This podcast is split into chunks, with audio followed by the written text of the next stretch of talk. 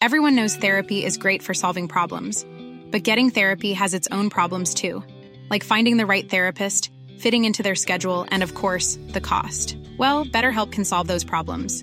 It's totally online and built around your schedule. It's surprisingly affordable too. Connect with a credentialed therapist by phone, video, or online chat, all from the comfort of your home. Visit betterhelp.com to learn more and save 10% on your first month. That's BetterHelp H E L P.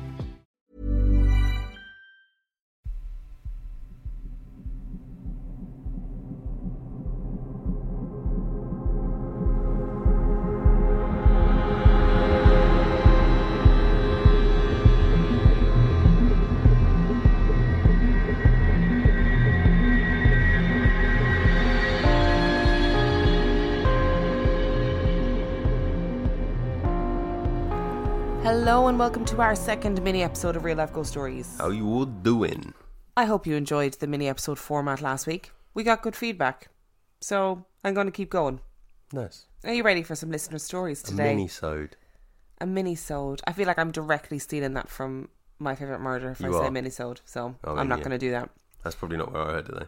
But anyway, Are you ready for some listener stories today? well, these are the ones that always freak me out. So no, I'm not ready. But you're going to tell me anyway. So let's do this. I sure am. Hmm. Story number one comes from Tia.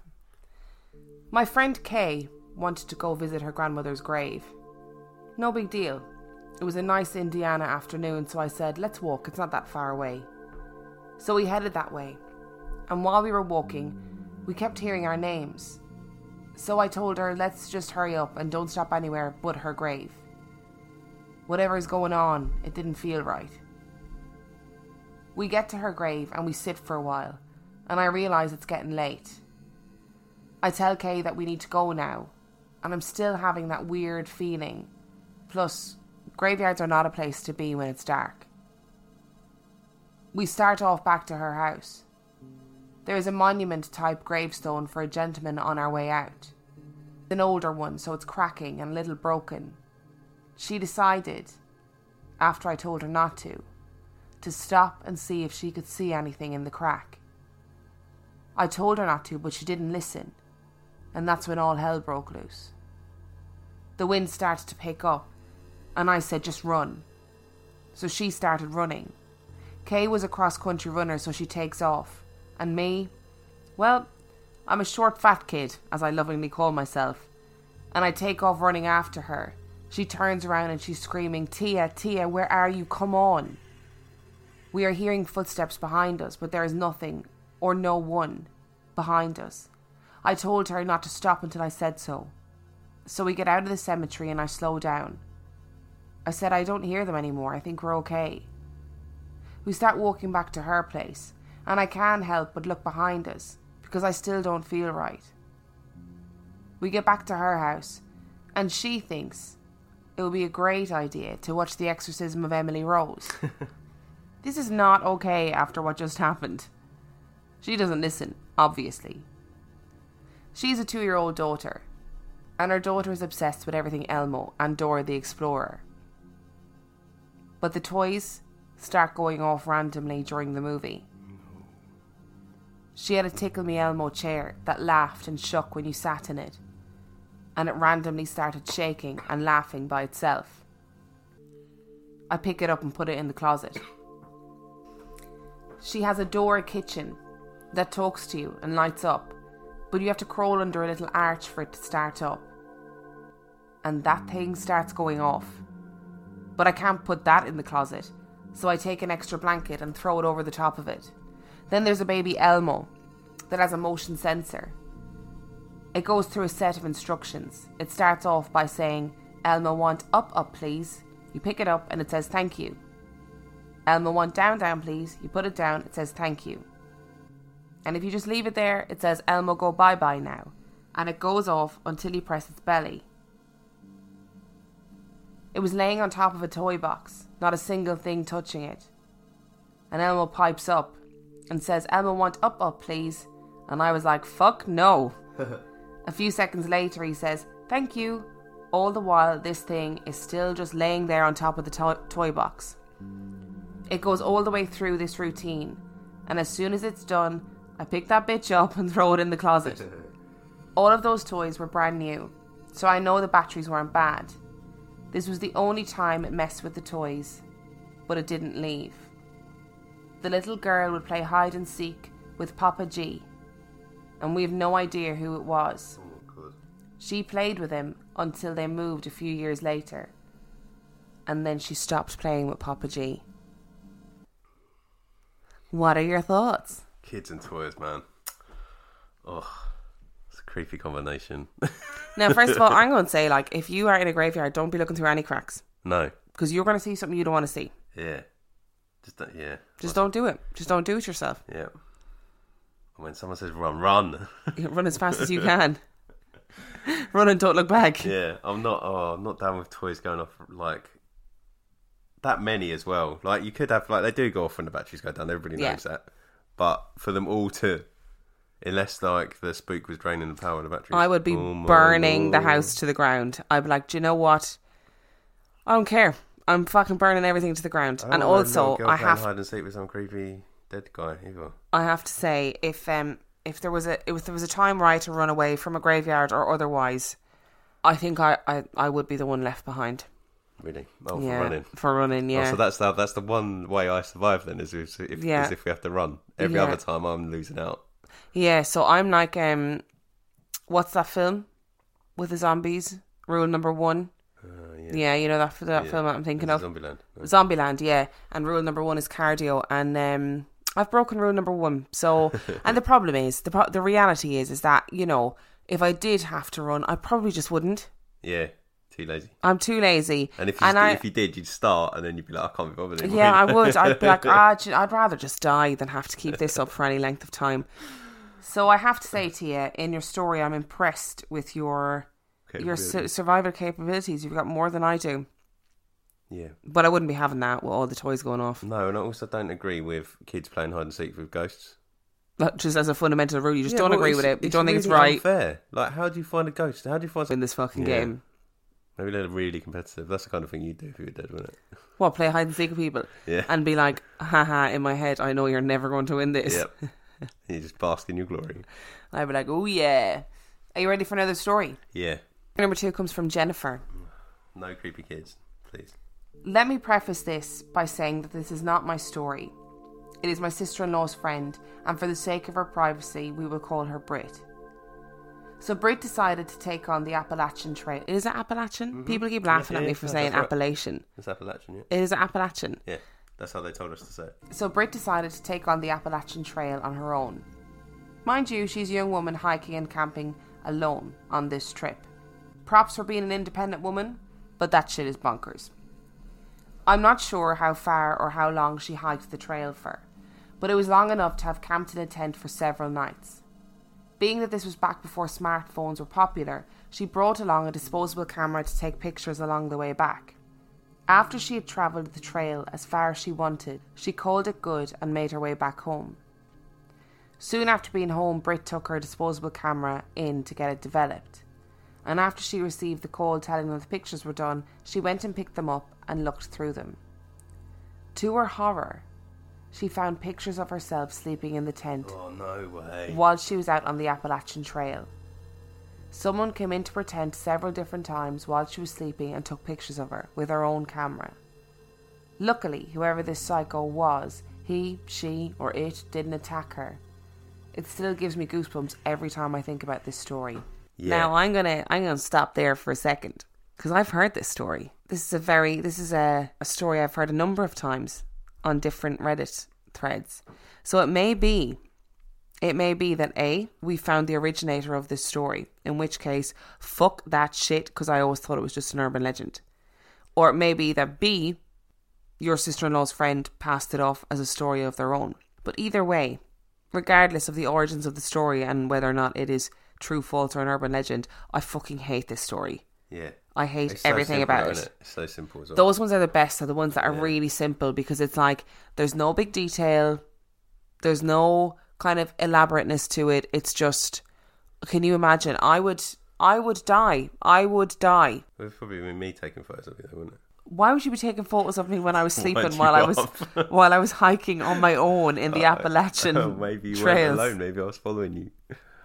Please don't do that. No, I won't do that. I've. No. Did you take the pictures of this woman? Because that's not okay. Is it not? Crap.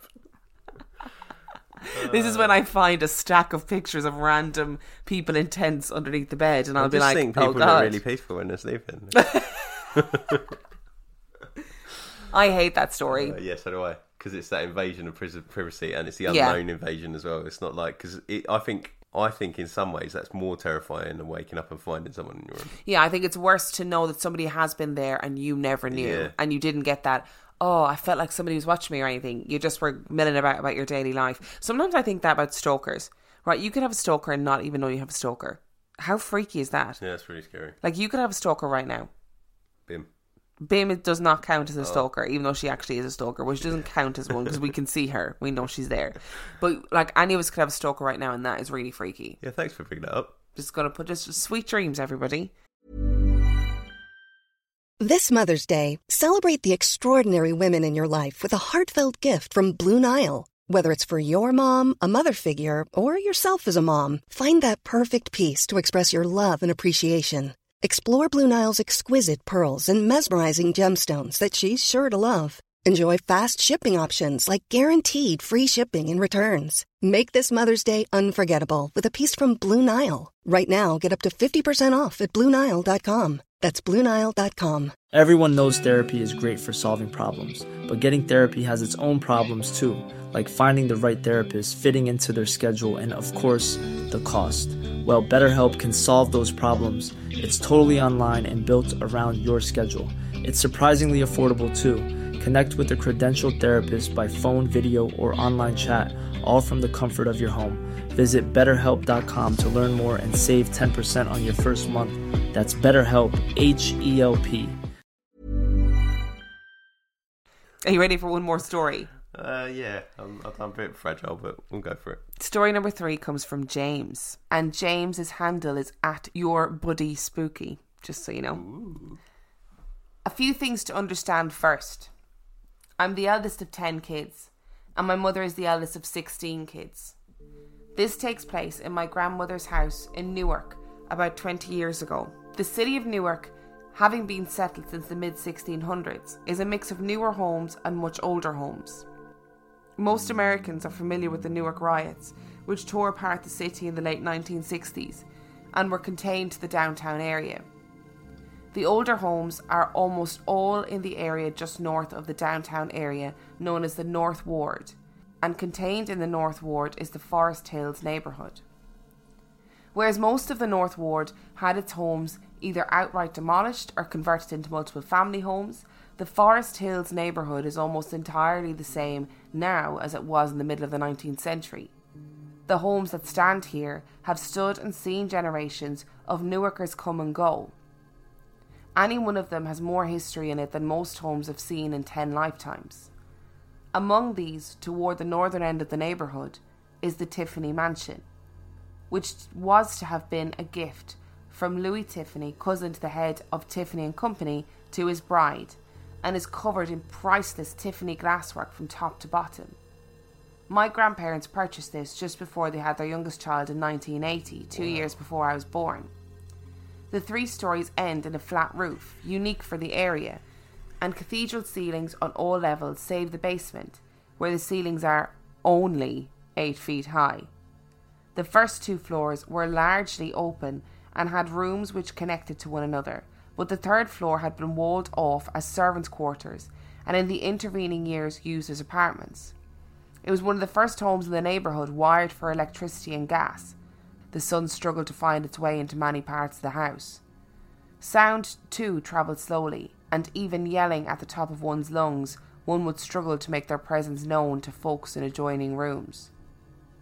As our family grew, my mother and her siblings started moving back to the neighbourhood, and by 1999, my immediate family lived about one block away, with three aunts and their families living in their own homes within two blocks' distance from my grandparents' home.